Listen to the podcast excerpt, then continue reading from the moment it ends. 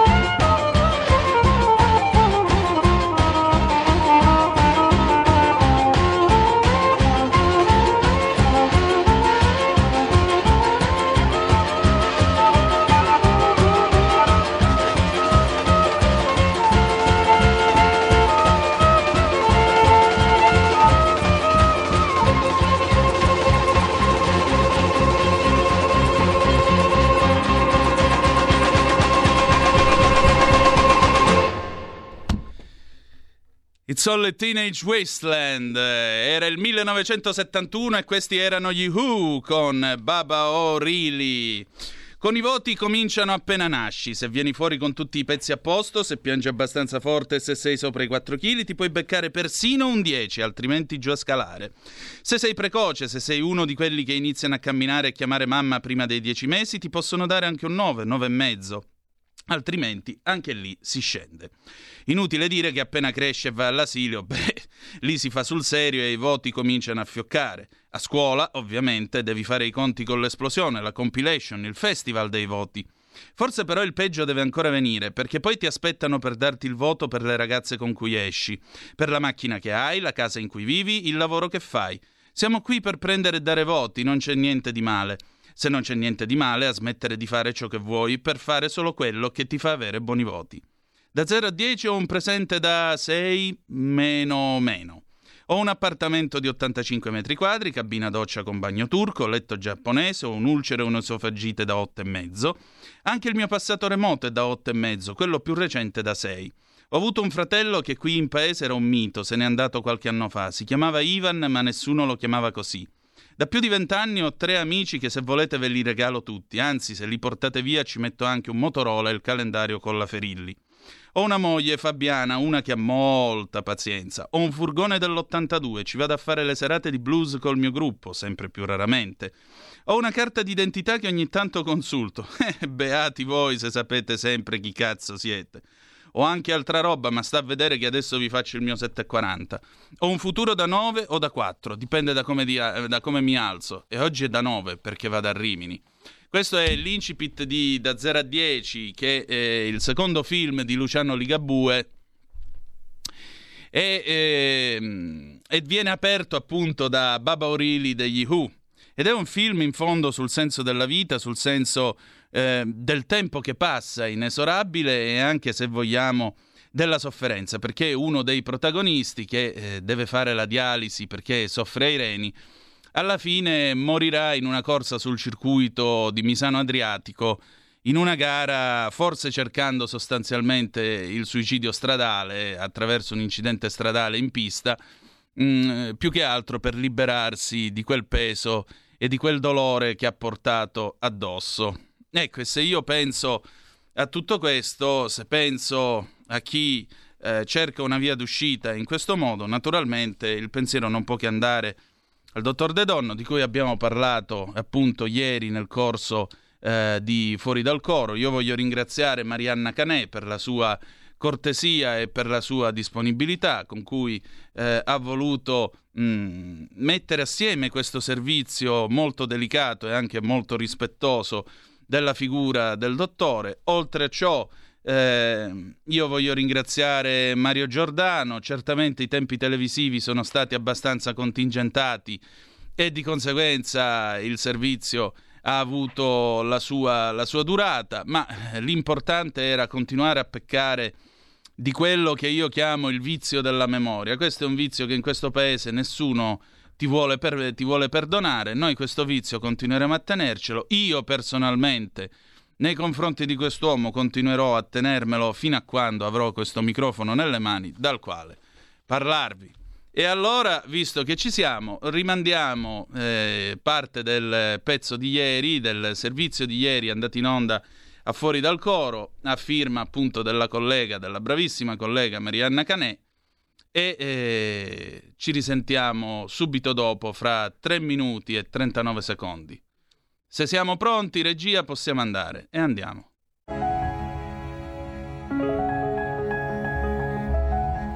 Non mi è facile parlare di mio fratello, ma voglio ricordarlo a tanti italiani che lo hanno amato com'era, nella sua semplicità e onestà.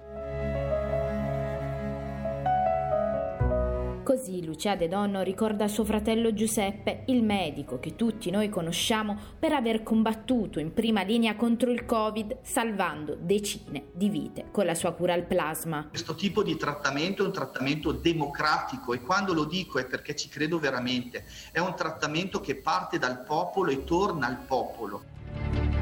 Ci credeva Giuseppe De Donno nel poter curare senza farmaci costosi i malati Credeva nella scienza che non si piega agli interessi, ma mentre salvava vite veniva attaccato e insultato. Lui non ha compreso in che razza di acquario di squali era andato a nuotare. È passato dal rispettato eh, cattedratico sbarra scienziato che salvava vite umane in quel di Mantova a essere trattato come quasi l'ideatore di una cura truffa. Eppure Giuseppe De Donno con la sua cura ha salvato tante vite, come quella di Pamela e della figlia che portava in grembo. Come andiamo oggi? Oggi decisamente meglio. La febbre? La febbre è da ieri che non, non c'è più, non è più ricomparsa. Quindi dopo la seconda sacca di plasma è scomparsa anche la febbre? Probabilmente con altri farmaci io sarei guarita, la mia bimba probabilmente non sarebbe stata con me. Ma quando all'improvviso gli hanno tolto la sperimentazione, lui non l'ha tollerato. Ma il ministro della salute non, ave- non, avrebbe dovuto chiamare Mantova e Pavia, sederci attorno a un tavolo e dire come procediamo. È questo in un paese normale che succede. Mica si va a fare una sperimentazione alternativa contro. La scienza è una, non esiste colore nella scienza. Per il dottor De Donno non esistevano né colori politici né interessi economici che potevano prevalere sulla salute dei pazienti. Uno scienziato che viene pagato non è uno scienziato credibile. La scienza deve essere gratis. La medicina deve essere sganciata dal profitto e proprio questa la lezione del dottor De Donno che non può e non deve essere dimenticata, come la sua morte, sulla quale la Procura ha aperto un'inchiesta. La Procura di Mantova ha aperto un'inchiesta per istigazione al suicidio e sono stati sequestrati computer e cellulari del dottore. Da un lato si può vedere come un atto dovuto, dall'altro il fatto che si parli di istigazione al suicidio lascia supporre l'idea che gli investigatori eh, in qualche modo siano posti la domanda ma non è che magari tutta una serie di attacchi possano aver calcato la mano al dottore? Mio fratello, ed è dura per me parlarne al passato, era testardo e non mollava mai la presa, pur di salvare vite umane. E per un crudele e a me incomprensibile scherzo della vita non è riuscito a salvare la sua. Ora mi manca tantissimo. Spero che un pezzo del vostro cuore stasera possa essere con lui. Grazie. Lucia De Donno.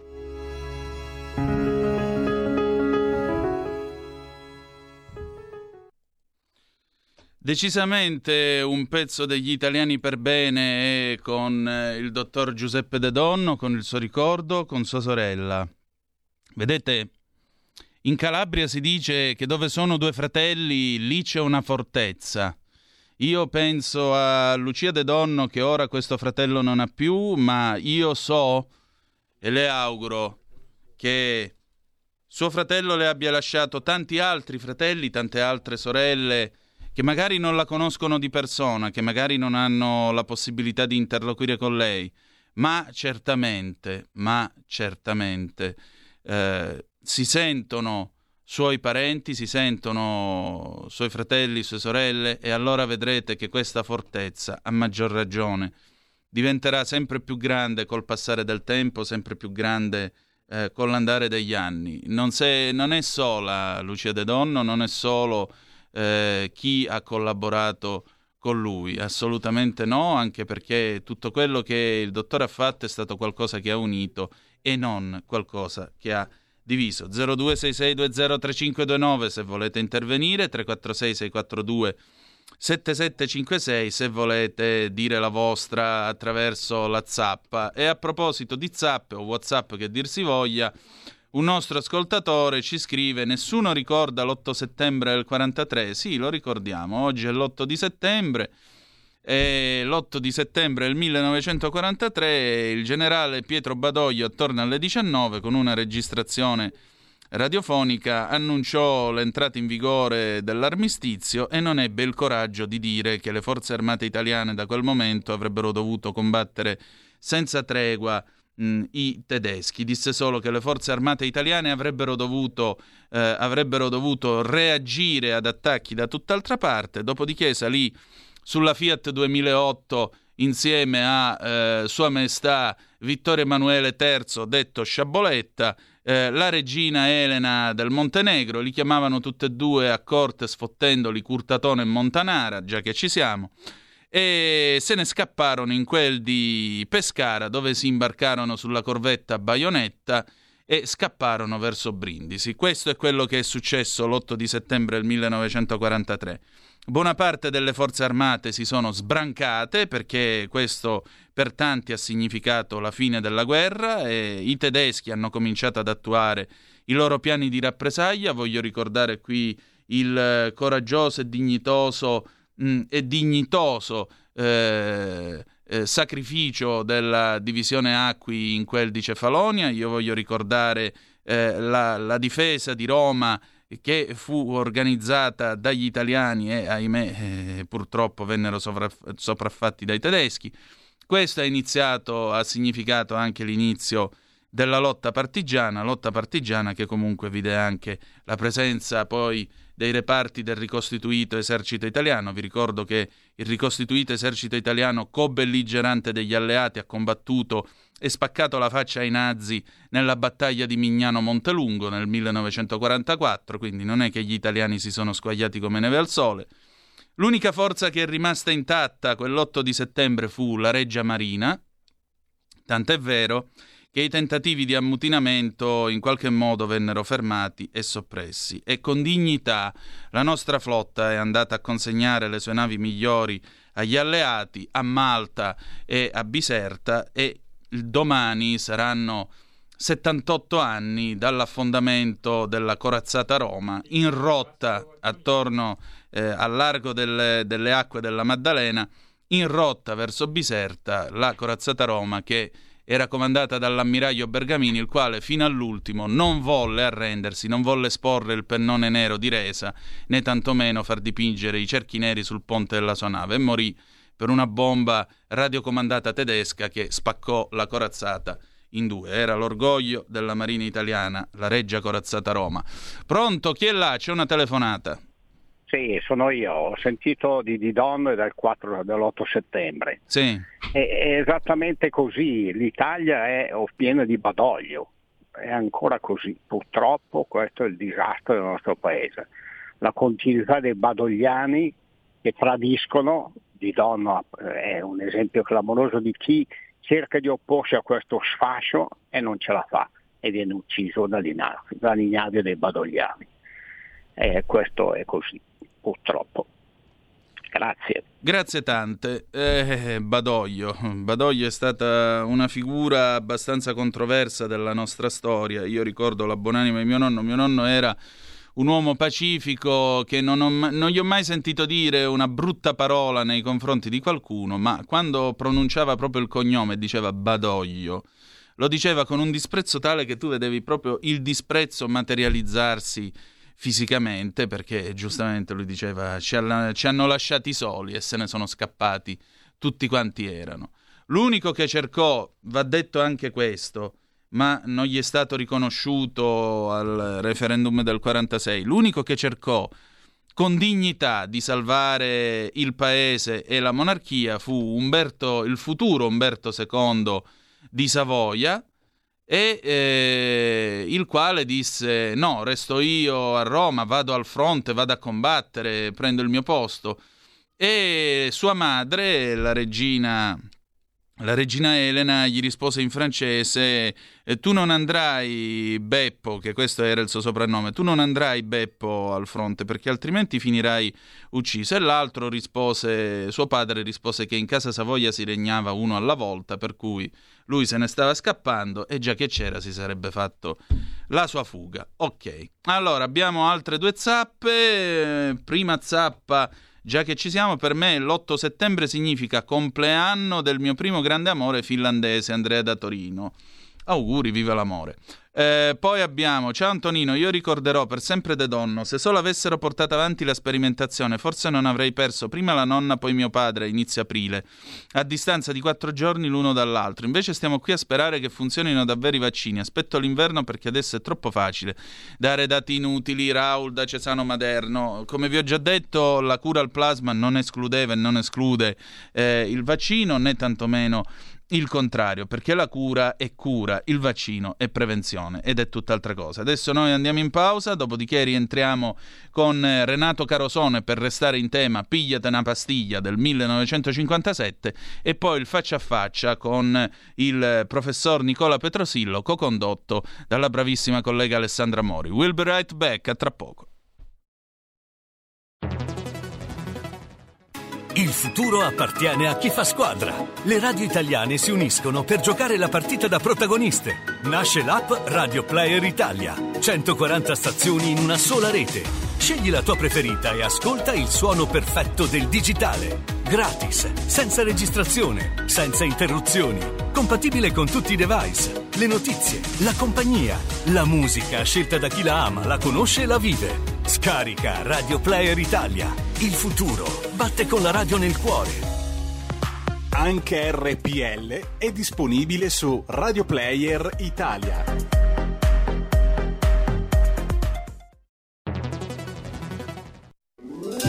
Stai ascoltando RPL. La tua voce libera, senza filtri né censura. La tua radio.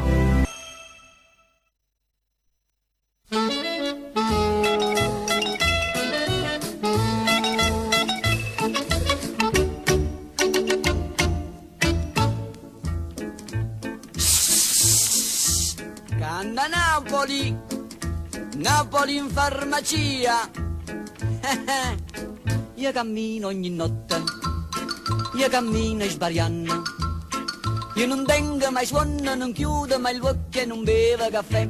Fate cocche, sienta a me, fate cocche, sienta a me. Una persiana che sbatte, un lampione che luce, E in ubriaca che dice bussando alla porta ma la c'è a tre mesi non dormi più, navo che lavori a scurdam, gente decide ma come già va. Pigliate una pastiglia, pigliate una pastiglia, sienta a me che ti fa dormire. Ma fa scordare il mio dolce amore.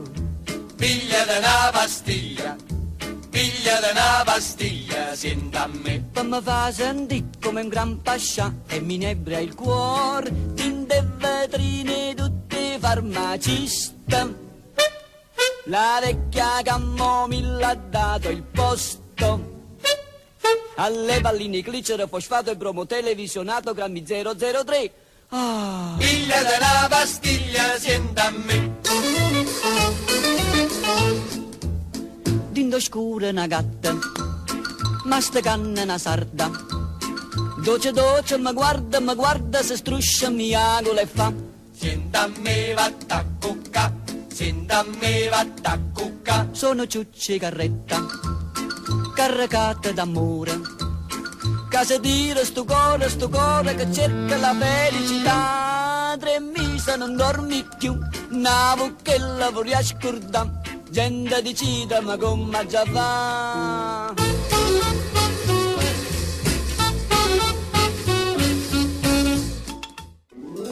Stai ascoltando RPL. la tua voce libera, senza filtri né censura. La tua radio. E rieccoci, siete di nuovo sulle magiche, magiche, magiche onde di RPL. Questo è Zoom 90 minuti in mezzo ai fatti. Antonino Danna al microfono con voi. Ed è stato raggiunto, li potete vedere già su radiorpl.it, il nostro canale YouTube o anche il nostro canale Facebook. Siamo stati raggiunti dalla co-conduttrice Alessandra Mori, la nostra bravissima collega che saluto, ma soprattutto dal nostro gradito ospite, il professor Nicola Petrosillo, romano, 69 anni, infettivologo, direttore del Dipartimento Clinico e di Ricerca in Malattie Infettive dell'INMI Lazzaro Spallanzani, lavora anche con il campus biomedico di Roma, dice dell'Italia siamo un modello europeo, ma ci sono degli scellerati che stanno scombinando questi schemi. Chiede sempre di dare dei messaggi ben precisi contro la confusione montante in merito al Covid.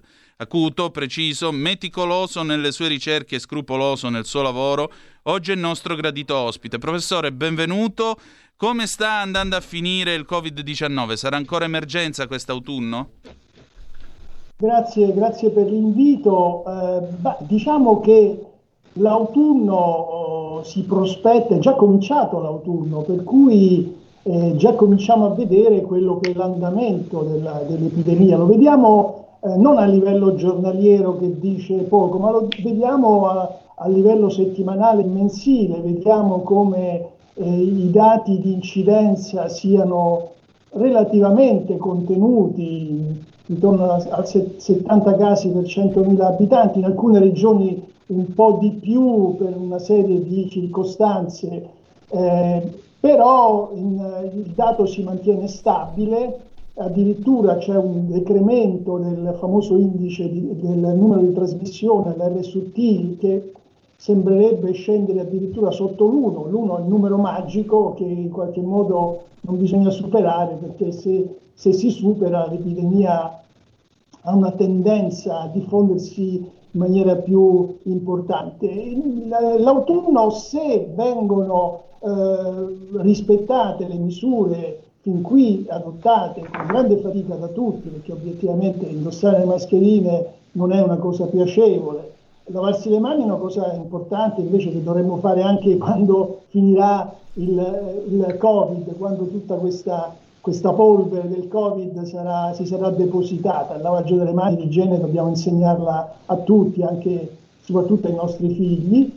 Beh, insomma, il distanziamento sarà una cosa che speriamo sarà eh, anche questa da, da, da, da, andrà a finire, però insomma diciamo l'andamento sembra un andamento stabile, quindi c'è un cauto ottimismo su quella che è la possibilità che eh, la pandemia non abbia delle ondate successive. Poi c'è, c'è la vaccinazione che va in maniera molto, molto importante e quindi si va verso quel, quel mitico eh, che questo è veramente mitico, il, l'immunità di gregge che, che, che, che, in qualche modo dovrebbe avere una protezione sulla, sulla popolazione, è un concetto eh, chiaramente di, di sanità pubblica quello dell'immunità di gregge. E ci arriviamo o no? Ci arriviamo, ci arriviamo se la vaccinazione continua come sta andando avanti, in alcune regioni è molto, molto avanzata, ad esempio nel Lazio, eh, il, è, è, un po' difficile stabilire qual è il, famoso cut-off, il famoso livello eh, oltre il quale eh, diciamo, eh, l'immunità di gregge è raggiunta. Eh, prima con con il ceppo, con il ceppo cosiddetto wild, quello selvaggio, l'alfa, il primo, beh, sembrava che il 70-75% dovesse essere sufficiente perché questo era un ceppo che aveva una capacità di trasmettersi molto minore rispetto al delta. Il delta ha una maggiore carica virale, una maggiore capacità di trasmissione, si parla di un RSUT 253 e quindi siccome la, c'è una formula matematica, perché questo è un dato estrapolato dalla, dalla, da chi fa eh, epidemiologia in, con eh, applicazioni statistiche, beh, questa formula matematica ci dice che intorno all'85-90% dovremmo raggiungere quel miti, quella mitica immunità di gregge che ci dovrebbe permettere in qualche modo di svincolarci da, da una serie di, di, di, di, obblighi che attualmente eh, ci rendono un pochino pesante anche la nostra il nostro vivere quotidiano. Alessandra. Professore, buongiorno e benvenuto.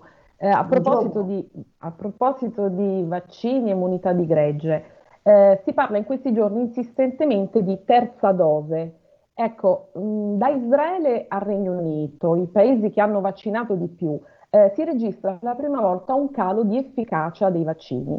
Questa diminuzione, così almeno dicono i dati di immunità, eh, è sufficiente a giustificare e eh, a motivare una terza dose di vaccino? Allora, eh, diciamo che chi attualmente chi ha fatto due dosi, ciclo completo per, il, per i vaccini con due dosi, ha una, eh, una ehm, capacità di non avere una infezione, una nuova infezione intorno all'80-85%, nel senso che su 100 persone vaccinate in maniera completa eh, 15 possono acquisire l'infezione. Acquisire l'infezione non vuol dire star male, perché una cosa è infezione e una cosa è star male. Molti di questi non staranno male, tant'è che la protezione nei confronti del ricovero ospedaliero e nel, nel ricovero, che è quello che più ci interessa obiettivamente in terapia intensiva, perché nessuno di noi vuole andare in terapia intensiva o di morire, è superiore al 95-97%, nel senso che sono veramente pochi, poco, pochi coloro i quali, eh, pur essendo stati vaccinati, hanno questo rischio e questo deriva soprattutto da persone che hanno altre eh, comorbosità, altre patologie, magari sono anche immunodepressi, non hanno sviluppato un'immunità sufficiente. Ecco, il, i dati del, del, Regno Unito, i dati eh, israeliani sono interessanti. Dobbiamo considerare che l'immunità cosiddetta umorale, quella legata ai famosi anticorpi che noi andiamo a misurare, è un'immunità che eh, decade per, per, tutti i vaccini, chi più, chi meno. Eh, il vaccino influenzale viene fatto una volta all'anno, insomma, eh, il vaccino antipneumococcico viene fatto a distanza di tempo. Questa è, un, è una immunità, quella, quella che è prodotta da determinate cellule che producono questi anticorpi che bloccano il virus. Poi c'è un'altra immunità che è un pochino più lunga, e che è l'immunità cosiddetta cellulare, quella delle cellule della memoria immunologica, i linfociti che ricordano quell'agente e al momento opportuno produ- fanno produrre gli anticorpi. Questa è un'immunità che è un pochino più lunga. Allora, i dati di laboratorio ci dicono che l'immunità umorale decade dopo 9, 10, eh, 10 mesi, addirittura alcuni 12 mesi, diciamo un anno all'incirca. Eh, però non abbiamo sufficienti dati sull'immunità cellulare e, e, questi sono dati di laboratorio, poi dobbiamo invece fare i conti su quella che è la, l'efficacia sul campo. L'efficacia sul campo attualmente è a tutto a favore della vaccinazione per coloro che hanno fatto la vaccinazione. Io credo che una terza dose sarà, sarà prevedibile. Eh, prima di tutto però penso che per motivi di sanità pubblica, proprio per arrivare a quella immunità di gregge che ci permetterà di vivere con maggiore tranquillità, eh, bisognerà coprire eh, una, un'ulteriore fetta della popolazione, quindi arrivare almeno all'85% dei, dei vaccinati. Ecco, professore, una cosa, noi cerchiamo di impegnarci un po' tutti, più che meno come cittadini, verso l'immunità. Eh, ma eh, cioè, ho sentito in questi giorni qualche virologo che paventa, preconizza un terzo lockdown. Che cos'è? Di nuovo cominciamo con la, ricominciamo con la politica del terrore, perché noi siamo terrorizzati dall'essere terrorizzati, è un dato di fatto. E le chiedo, che cosa è mancato a partire dalla comunità scientifica a livello di informazione e comunicazione sul Covid dall'inizio e ora? Perché se siamo ancora a parlare di questo, qualcosa è mancato rispetto a noi cittadini. Che cosa mi può dire su questo? Allora, per quanto riguarda la terza ondata, eh, attualmente non abbiamo delle, dei dati che ci dicano che ci sarà una, una ripresa dell'infezione, proprio perché attuali, eh, gli attuali ceppi circolanti sono ben controllati dalla, dalla vaccinazione. Chi più, chi meno, insomma, il, l'organismo umano vaccinato ha una risposta ottimale e soprattutto la cosa più importante, quella che interessa a tutti, come dicevo prima, è il fatto che non si vada in terapia intensiva. Voglio ricordare che chi ha più di 60 anni e non è stato vaccinato rispetto a uno di se- più di 60 anni che è stato vaccinato, e questi sono dati veri, dati italiani, dati raccolti dall'Istituto Superiore di Sanità, ecco, chi ha più di 60 anni e non è stato vaccinato ha un rischio sette volte maggiore di, di ricoverarsi in un reparto per acuti per Covid, ha un rischio 13 volte maggiore di andare in terapia intensiva per Covid e un rischio 10 volte maggiore purtroppo di morire. Questi sono dati veri, dati che devono far riflettere sul fatto che chi si vaccina ha una obiettiva eh, protezione. Quindi diciamo che se le cose stanno così, se non compaiono ulteriori ceppi, la situazione non, do- non dovrebbe avere un peggioramento. Voglio aggiungere che, eh, prima di parlare della comunicazione, che l'Italia è un paese in Europa eh, l'Europa sta vaccinando tantissimo, ma le varianti non si sviluppano in Italia, non si sviluppano in Francia, non si sviluppano in Inghilterra, le varianti si sviluppano in quei paesi in cui circola il virus, perché il virus più circola e più ha la capacità di modificarsi. E la capacità di modificarsi significa generare ceppi diversi, ceppi che cercano di sopravvivere nella maniera ottimale, perché il virus ha la capacità di farlo perché il virus, proprio per la sua natura, è un organismo vivente, si deve adattare alle circostanze. Allora, questo è il primo punto. Quindi diciamo, nessuno può prevedere quello che sarà il futuro, ma attualmente la situazione è questa, il vaccino riesce a proteggere, quindi se ci si vaccina, se si continua con delle misure eh, di igiene personale e ancora per un po' l'utilizzo della mascherina comunque quando si è eh, ravvicinati, evitare, soprattutto evitare gli assembramenti, perché in questa fase è meglio evitare la circol- la, di, di, di, acquisire il virus, beh insomma diciamo che eh, non è molto probabile che ci sarà una terza ondata, però questo dipenderà dallo sviluppo delle varianti. Riguardo al problema dell'informazione e della comunicazione, voglio dire che sono due cose diverse. L'informazione è una cosa, la comunicazione è un'altra. La comunicazione in sanità è trasferire su una piattaforma nella quale tutte le persone eh, hanno eh, pari eh, dignità dal punto di vista scientifico, trasferire quelle che sono le conoscenze scientifiche, le evidenze scientifiche, dare delle informazioni scientificamente corrette.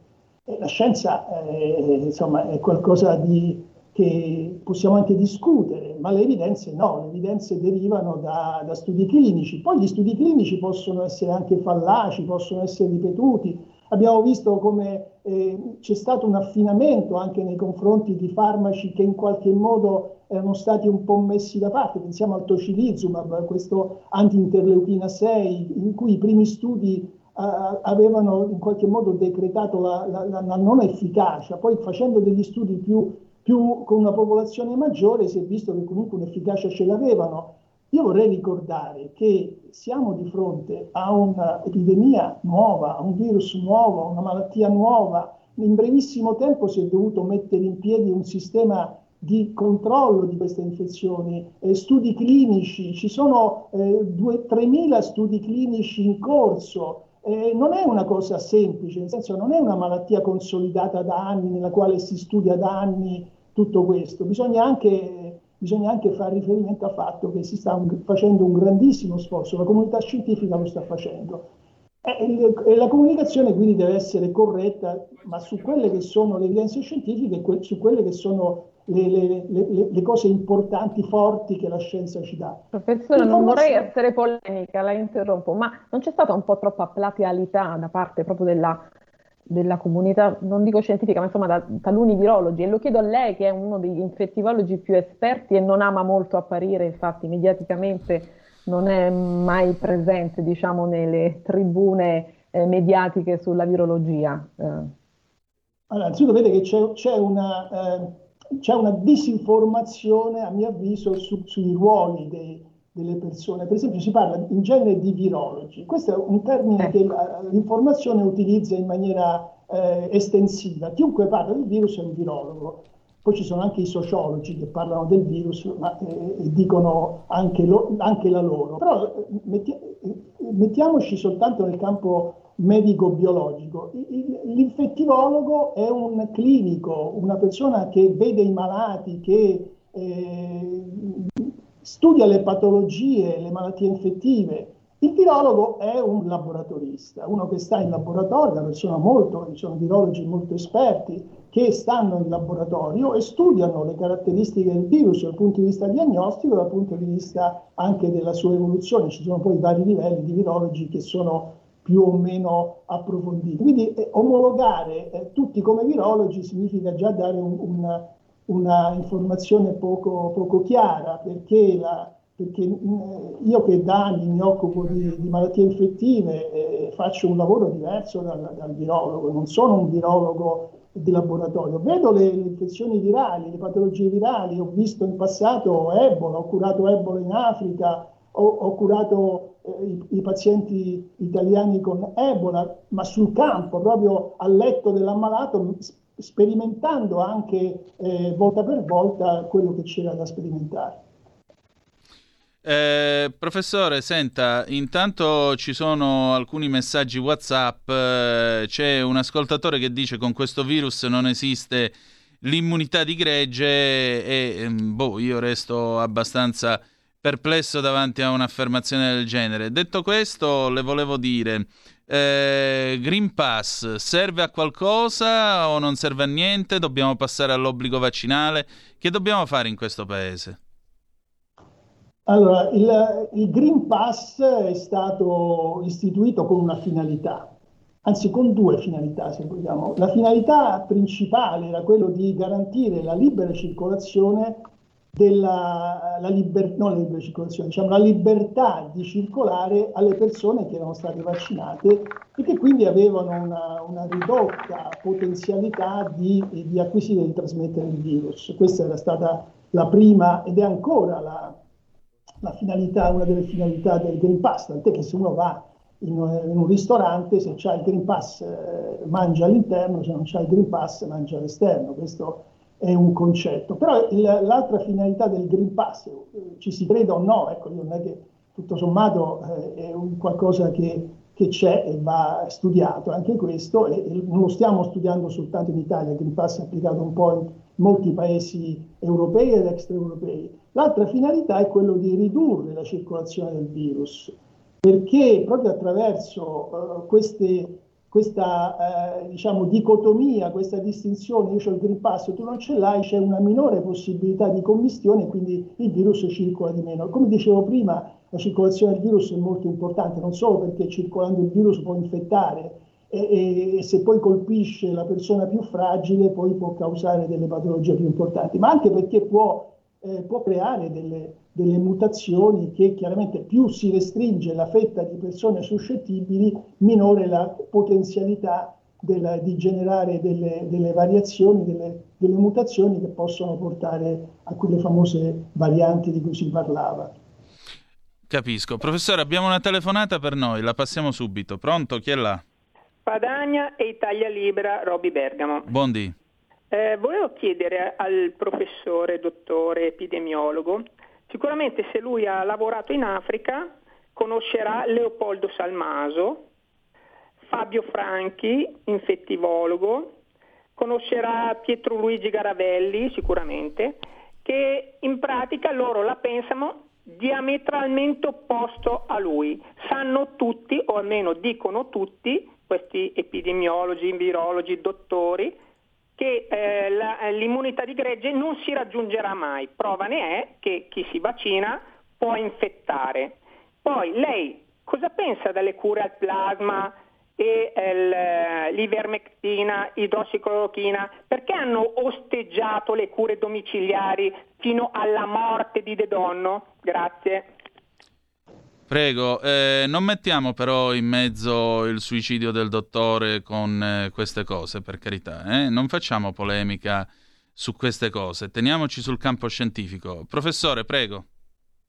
Ma io sono stato in Africa, sono stato in Nigeria, eh, a Lagos, dove ho diretto l'ospedale per Ebola e, e questi colleghi non ho avuto occasione di conoscerli perché lavoravo con con, io ero consulente dell'OMS, lavoravo con dei medici senza frontiere e abbiamo lavorato su dei pazienti Ebola per un periodo limitato, poi sono tornato in Italia e ho, e ho diciamo, diretto l'unità di crisi del, dello Spallanzani quando lavoravo allo Spallanzani dove abbiamo ricoverato i pazienti con Ebola.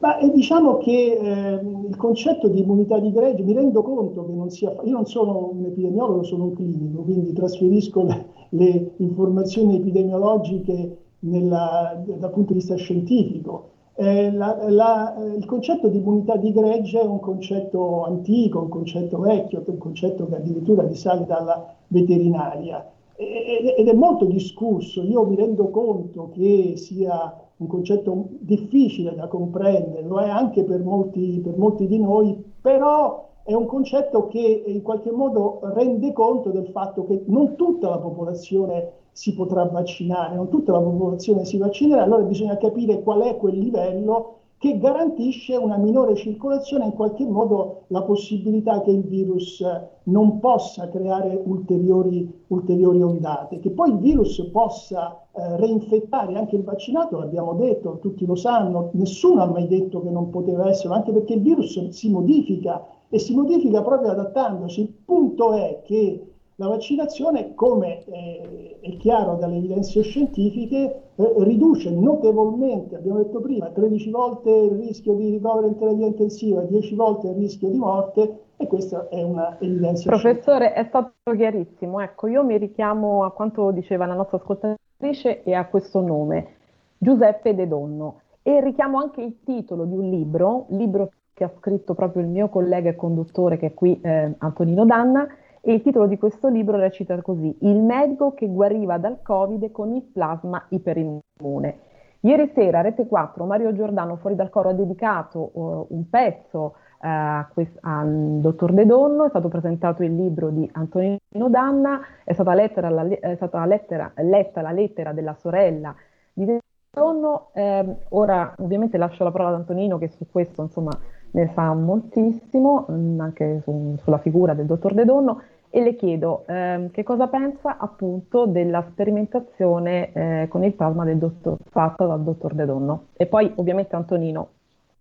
Guardi, io, sono, io forse sono stato uno dei primi a usare il plasma di convalescente per l'Ebola. Il primo caso di Ebola che abbiamo avuto eh, in Italia, forse vi ricordate quel collega eh, siciliano, beh, in quel collega eh, utilizzammo il plasma di convalescente di, una, di, un paziente che aveva avuto l'Ebola e, e quindi mm, un paziente spagnolo ci faceva arrivare il plasma dalla Spagna, varie sacche. Quindi diciamo, io, ci, io credo nella, nel, purtroppo in quel caso non fu molto efficace perché generò una reazione allergica molto importante mentre invece fu molto il, furono molto efficaci gli anticorpi monoclonali che ottenemmo da, da, un, altro, da un paese extraeuropeo e furono molto efficaci nel bloccare il virus. Il problema del eh, plasma di convalescente che io ho usato anche per il Covid, dopo, dopo diciamo, fra virgolette, il clamore che ci fu a seguito delle comunicazioni mediatiche, beh, insomma, io, io ripeto, è una metodologia che viene usata eh, in clinica, beh, insomma, in maniera, in maniera eh, sporadica, anche nel mio, nel mio, reparto abbiamo usato il plasma riconvalescente, ma non lo abbiamo usato nell'ambito di una sperimentazione. Eh, la sperimentazione va fatta, è giusto che venga fatta. Il, ci sono, su, da questo punto di vista, ci sono eh, vari punti che vanno chiariti, per esempio eh, alcune sperimentazioni non hanno eh, identificato esattamente i titoli di anticorpi, cioè avere del, del siero di convalescente, il plasma di convalescente a bassi titoli, esatto. probabilmente titoli anticorpali, probabilmente non garantisce l'efficacia, quindi e poi d'altra parte, voglio dire, eh, l'Organizzazione Mondiale della Sanità dice, dice, esattamente che i dati sono insufficienti per raccomandare. Dati insufficienti vuol dire che, non vuol dire che, che non è efficace, vuol dire che ci vogliono dei dati. E, e questo è compito della comunità scientifica, indubbiamente. Certamente, lei ha messo il dito nella piaga, era il titolo anticorpale soprattutto uno dei punti da valutare per valutare l'efficacia del plasma iperimmune, oltre che la compatibilità delle persone che venivano sottoposte a questa, a questa cura. È chiaro che quando il titolo anticorpale è basso è ovvio che il plasma non fa assolutamente niente, non serve assolutamente a nulla. Però professore, mi pare di capire, e con questo io eh, la ringrazio e sono veramente grato del suo tempo e della sua partecipazione oggi. Eh, mh, mm, mi pare di capire che in ogni caso la presenza di cure come eh, l'idrossiclorochina o il plasma eh, non escluda assolutamente la possibilità di vaccinazione e viceversa. Assolutamente no, il, il vaccino è una delle, delle delle potenzialità che noi abbiamo, una forte potenzialità, non è l'unica. Eh. Io voglio ricordare che bisogna anche potenziare l'uso degli anticorpi monoclonali, perché gli anticorpi monoclonali per coloro i quali eh, fanno un'infezione acuta e hanno delle fragilità sono molto importanti perché bloccano la, la, in, proprio in questi pazienti particolari bloccano la progressione del virus, quindi l'anticorpo monoclonale va, va adottato. Su, sugli, su altri farmaci come lei ha citato, bisogna avere delle evidenze più forti perché il loro utilizzo comunque in qualche modo deve essere sostanziato da evidenze scientifiche. Quindi eh, io sin dall'inizio, dai, dai, primissimi casi, ricordo che i primi due cinesi, eh, li ho visti io allo Spallanzani, sin dai primissimi casi abbiamo utilizzato tutto quello che tutto quello che, che, di volta in volta usciva, usciva quindi dal remdesivir, dall'idrossiclorochina, dal favipira e tutto il resto, ma abbiamo utilizzato in maniera empirica, senza evidenze scientifiche, perché era, come ripeto, una malattia nuova, una malattia che non conoscevamo, avevamo solo evidenze di laboratorio, una cosa è l'evidenza di laboratorio, una cosa è l'evidenza clinica, quindi c'è necessità di avere sicuramente delle evidenze cliniche importanti. Professore, io la voglio ringraziare del suo tempo e della sua disponibilità e spero di averla presto di nuovo nostro ospite. Grazie a voi. Grazie a lei. E allora, noi adesso andiamo in pausa. Alessandra, tu resta pure, ci ritroviamo fra 90 secondi, a tra poco.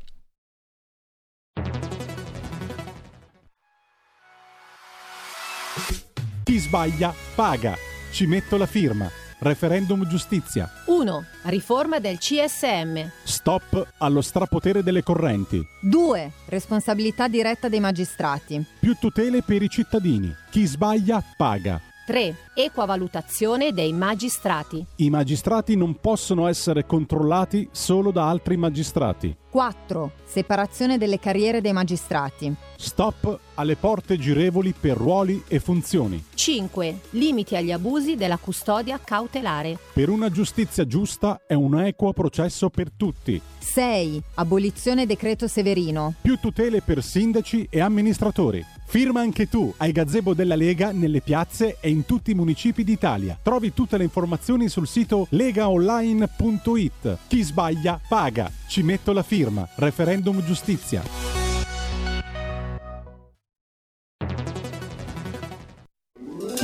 Stai ascoltando RPL. La tua voce libera, senza filtri né censura. La tua radio.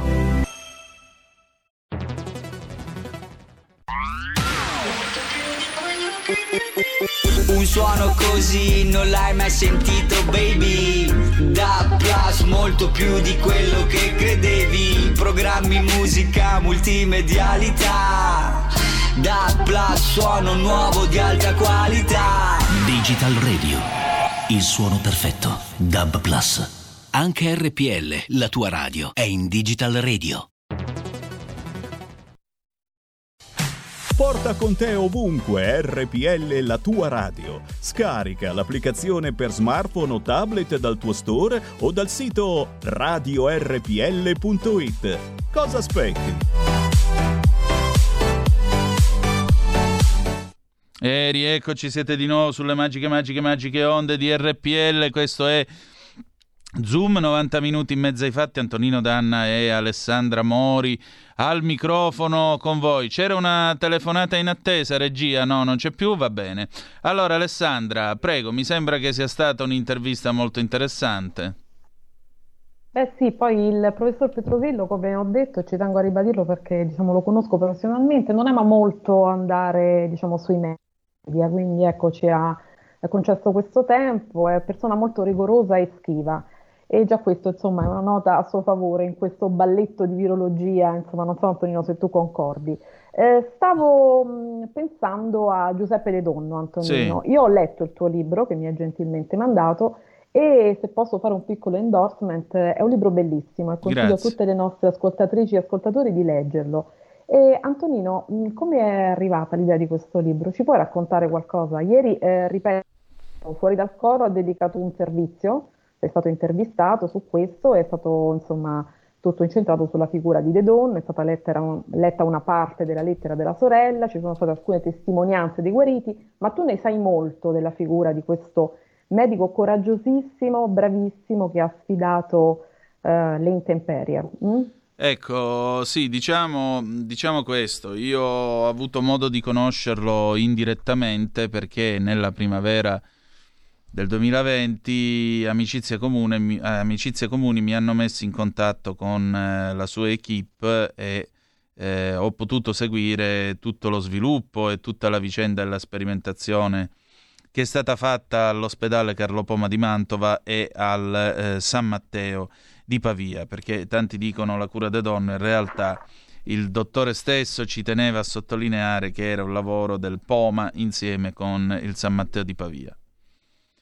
Io mh, quando, quando già nel maggio del 2020, perché il dottore era stato due volte nostro ospite qui su RPL, ospite mio e di Giulio Cainarca, quando poi a maggio del 2020 lo Stato italiano, senza spiegarci perché, ha deciso di avviare una sperimentazione con lo stesso nome in quel di Pisa, quando Mantova aveva terminato la fase 1 e poteva passare già alla fase 2, e ne avevano curati 47 e non era morto nessuno. Eh, quando questo è accaduto, io ho cominciato a, cominciato a sentire che stavamo andando verso un piano inclinato. Alla fine del 2020 io mi sono reso conto che ormai non c'era cioè ormai l'idea che, stata, che era stata propagandata a popolo e paese era che il plasma iperimmune non funzionasse anche perché in quel momento eh, De Donno era sotto attacco mediatico, era, mh, da- dall'uomo che salvava vite umane era passato a essere eh, una specie di ciarlatano che aveva inventato una specie di cura degna del mago Don Nascimento, cosa che non era e non è assolutamente vera. In tutto questo c'è stato anche bailamme di vari colleghi che insomma lo hanno preso un po' bersaglio e eh, naturalmente a quel punto io ho ritenuto opportuno mh, commettere il peccato di memoria. La gente doveva sapere che qualcosa a eh, Mantova e Pavia è stata messa in piedi ed è stata la prima eh, barriera, è stata la prima sponda del Piave dove questo paese ha iniziato a resistere e a combattere il virus cinese. Questa è la realtà. Quando la gente moriva come le mosche, quando nei nostri paesi, nelle nostre città non si sentiva altro che le ambulanze, il plasma iperimmune, per quanto lo possiate criticare, per quanto possiate dire che non è vero, che erano tutte palle, quello che volete, è stata la prima risposta scientifica, perché Giuseppe De Donno non è il padrino dei Novax, né di battesimo né tantomeno di cresima, non era un Novax, lo ha detto lui più volte e ha detto appunto di credere nella possibilità di un vaccino contro il Covid, lo aspettava, se l'è fatto quando hanno cominciato a vaccinare con eh, Pfizer, per cui non stiamo assolutamente parlando di un Novax o di uno che diceva che ci si poteva curare con la vitamina C dal Covid, che sono tutte palle. Era un medico, faceva il medico, era soltanto un medico che voleva essere un medico e questo purtroppo è stato anche il suo punto debole.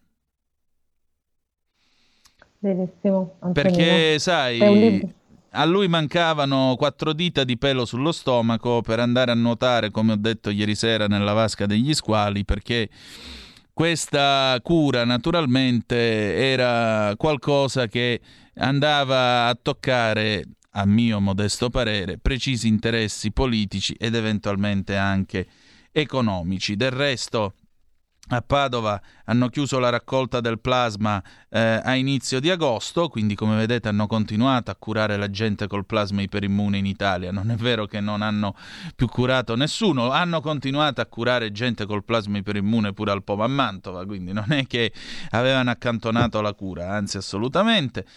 E eh, la cosa più drammatica è stata proprio questa, che è venuto fuori che sostanzialmente il plasma Primo, devi capire a chi farlo. Secondo, il titolo anticorpale, come diceva il professore, che è quello di rimente, perché è lì che eh, dà la mazzata al Covid.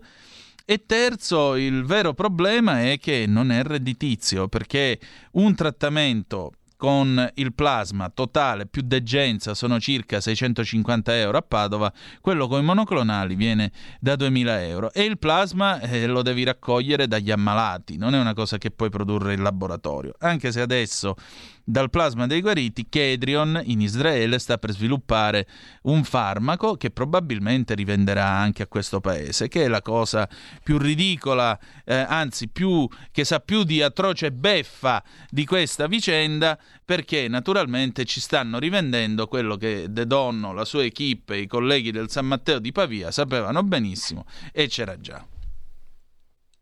E questo va sempre ricordato, Antonino, grazie di ricordarcelo perché ecco. dai anche delle informazioni scientifiche molto precise, perché lì dove c'è la scienza la politica deve sempre rimanere fuori, almeno dovrebbe. Io la penso così. E questo lo diceva pure il dottore. Confusione totale, ecco, mm. totale. Mm. Esatto.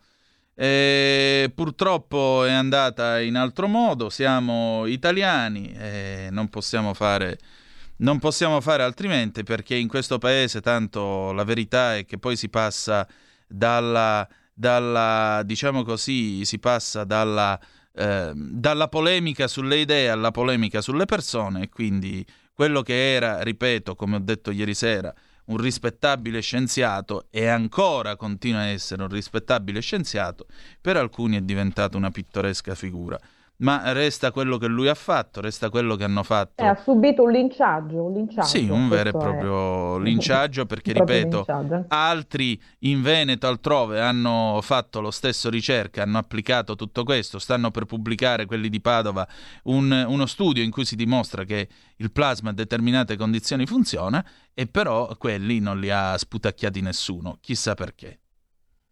Tutto e qui. Proprio questo serve il tuo libro, a tenere viva la memoria e ad avere informazioni precise e scientifiche anche. Ecco perché è un libro che va letto, a mio parere. Sì, più che altro ci sono le parole di chi è stato curato e guarito da, da De Donno con eh, questa cura, che non era un miracolo, ma era appunto una cura scientifica su base di evidenze scientifiche che non esclude i vaccini, non esclude un bel nulla.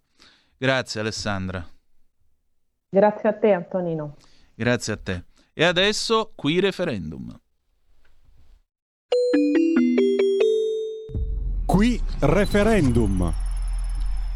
E allora, bella gente, è in corso la raccolta firme ai banchetti, ai gazebo della Lega e del Partito Radicale per questi sei referendum sulla giustizia. Vi ricordo che potete andare su Lega Online, trovate eh, tutti gli indirizzi necessari per individuare il banchetto e andare ad apporre la vostra firma.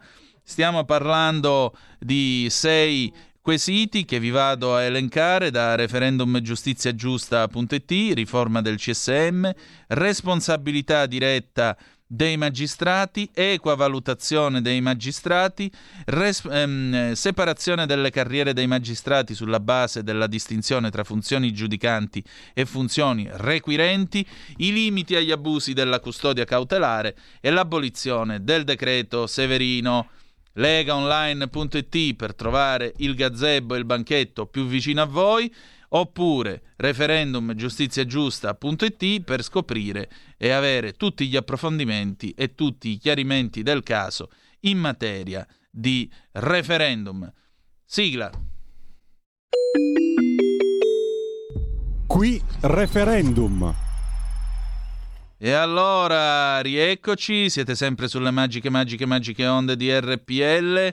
Antonino Danna al microfono con voi. Ah, ecco, è arrivata una zappa. Ma ora che fine farà la cura al plasma iperimmune con cui sono stato curato e guarito dal Covid in tempi record dopo essere stato intubato? Alla visita, dopo dieci giorni, il dottore del centro Covid si meraviglia del progresso verso la guarigione poi vedendo la cartella clinica gli scappa, ah hai fatto il plasma, sei raccomandato, questo per dire che sapevano che la cura funziona. Elvio, Elvio mi fai una cortesia?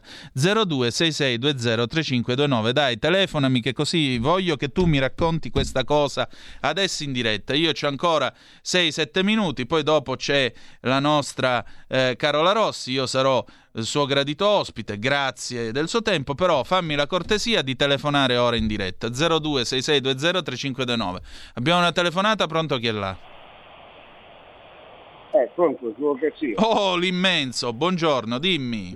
Eh, allora, senti un attimo, volevo spiegare come funziona qua in Spagna. Sì. Perché si sente che sulle televisioni italiane si sentono un sacco di stupidate. Allora, non c'è obbligo di mascherina nei ristoranti, né dentro mm. né fuori eh, adesso addirittura c'era solo l'obbligo di distanziamento che era di due metri, adesso hanno ridotto a un metro e venti, per cui uno deve andare in giro con, con la, col metro per misurare se è 1,20 o 1,30 e quelle stupidate lì.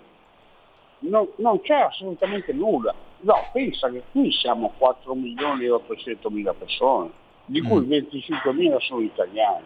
Mm. I morti sono stati, i morti sono stati meno di 200, meno di 200. E, que- e quelli che erano morti erano tutte persone anziane sugli 80 o giù di lì, nell'RSA. Non c'è, non c'è nessun problema, non, non, qui non c'è questa spettacolarizzazione del virus, assolutamente. Però ti dico un'altra cosa, hanno tolto l'obbligo della mascherina hanno tolto l'obbligo di dire e vedi la gente che va in giro con la mascherina, vanno in macchina da soli con la mascherina. No, so, no allora qui c'è qualcosa che non funziona, cioè hanno, anche qui hanno uh, immesso la paura del virus per cui uno deve andare in giro con la mascherina, non si sa per cosa. Io sa sei mesi o sei mesi di più, ma un anno che non vado in giro con la mascherina, vado da tutte le parti non me ne frega una bella cipoligura, mi sono fatto il mio bel covid, mi sono fatto le mie belle cure, mi, sono, mi, mi hanno vaccinato due volte. E questi poveri giri in macchina da soli con la mascherina, ma che senso ha? Ma che senso ha? Ma sei da solo, cazzo. Vabbè, in questo paese abbiamo visto gente fare il bagno con la mascherina al mare. Eh, e... sì, sì, no, no, no, perfettamente, anche qua, anche qua, fotografati, fotografati facciamo il bagno con la mascherina dentro il mare, porca puttana, nell'oceano, è freddo come cane, porca cane, e questi qui con la mascherina facciamo il bagno. Ah, dai, ciao. Ah, no, volevo sapere un'altra cosa. Dimmi. Se, se l'amico, l'amico che vive in Portogallo ha la stessa esperienza, tutto lì, basta. Sulle no. mascherine e il Covid, eh, glielo chiediamo. Pino sì. il portoghese, palesati, dai che abbiamo ancora eh, 5 minuti, forza e coraggio. Intanto, grazie Manzoni, un abbraccio. E allora, passiamo, c'è un'altra telefonata, pronto chi è là? Sì, pronto, ciao, sono Fabrizio. Ehi, tale Guccè, buondì, dimmi. Sì, ciao, ciao, penso di non essere un portoghese almeno. State buoni, dimmi. Anche di comportamento. Mm. No, ma lui è portoghese perché vive in Portogallo, non, eh, sì, non perché... Sì, sì, Eh. sì, immagino. Eh, te volevo dirti una cosa, allora bisogna anche ricordare di quella signora di Bergamo che implorò il presidente Mattarella. Ce l'avremo in diretta dire- con eh, Carola tra poco. La signora Sì, Barbara Carniti sì. insieme con Luigi Neri, suo marito. Ecco, quella cosa lì è molto importante perché poi è importante il silenzio del presidente Mattarella sul caso De Donno, dopo che lui aveva fatto di tutto per trasportare questo ammalato. E poi c'è un'altra cosa che bisognerebbe sempre ricordare. Ricordiamoci i 130.000 morti in Italia che sono stati una cosa enorme di fronte ai morti in Austria, in Svizzera, in Germania, paesi più seri, più organizzati del nostro. E secondo me qualcuno deve rispondere di 130.000 morti perché non sono una passeggiata, non sono tutti morti di Covid ma anche di trascuratezza sulle cure del Covid. E lì per me Speranza e compagni devono rispondere perché se facciamo il confronto con altri paesi ne usciamo con le ossa rotte, siamo da terzo mondo ma qualcuno le colpe le ha. Ciao, ti saluto. Ciao Fabrizio, ma guarda, io l'ho detto più volte nella passata stagione di Zoom, lo ripeto anche adesso, secondo me alla fine di questa pandemia il prossimo governo dovrà insediare una commissione d'inchiesta per capire che cosa non ha funzionato.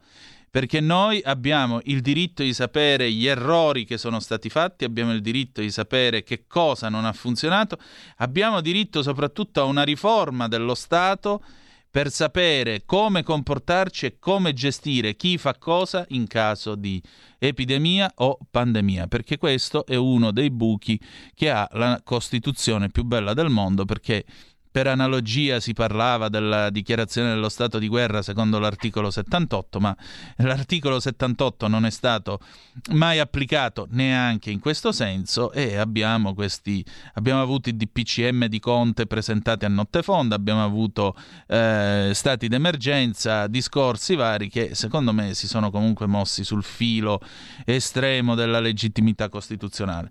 Altra telefonata, pronto chi è là? Buongiorno Antonino, sono Dino dalla provincia di Brescia. Benvenuto. Eh, una triste notizia purtroppo e te la comunico anche durante la tua trasmissione perché si tratta di un nostro sostenitore di 87 anni che ci ha lasciato ieri, di origine calabresi, Ah. che ha fondato anche una sezione giù eh, in Calabria eh, sul mare, adesso non mi ricordo se è Praia a Mare o qualcosa del genere. Quindi, Sì, Praia Mare una- probabilmente. Ecco, una, una notizia triste però fa parte anche questo qui. L'ho comunicato anche a te perché siccome eh, so che tu ci tieni anche alla tua Calabria, eh, volevo appunto avvisare anche chi magari l'ha conosciuto. Penso che ultimamente ha fatto un sacco, ha fatto il Covid, ha fatto Mm. l'operazione alla cataratta, ha fatto l'operazione, diverse operazioni eh, ultimamente, però non ce l'ha fatta all'ultimo ictus che ha avuto recentemente. Eh, che Niente, fare? ecco, condoglianze alla famiglia, ovviamente ti saluto. Ciao Antonino. Grazie, grazie a te. Io lo dico nel mio dialetto, o signore munciduno paradiso, il Signore gli dia il paradiso. Abbiamo altre telefonate, good people? No, tutto a posto? Va bene. Allora, sono le 11.51, quasi 52.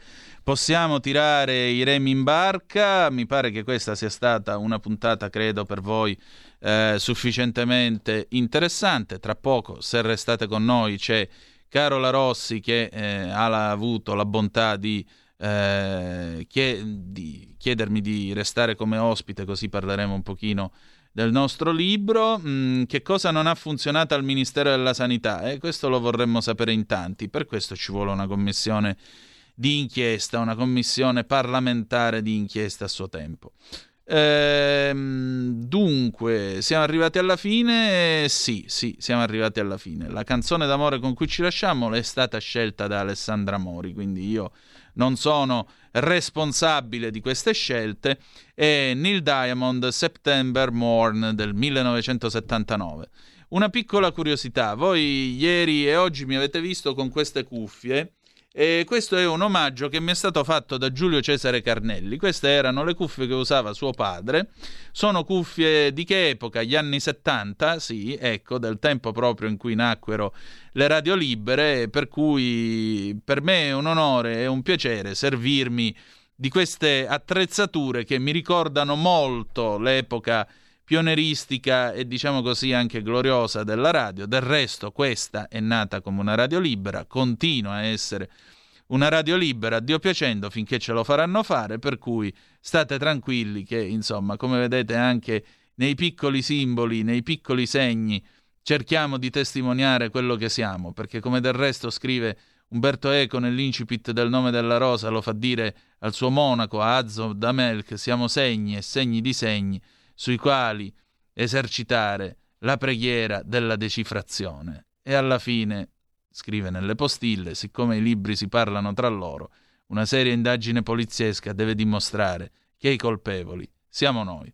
Visto che le cose sono così, andiamo con Neil Diamond, noi ci ritroviamo tra poco con Carola Rossi e il suo bellissimo talk, oppure, se volete, domani alle 10.35 trattabili avremo come sempre Zoom ci sarà il collega e amico Luciano Gelfi, quirinalista del TG2. Che dire di più? Grazie per essere stati con noi e ricordate che the best is yet to come, il meglio deve ancora venire. Vi ha parlato Antonino Danna. Buongiorno. Avete ascoltato Zoom, 90 minuti in mezzo ai fatti.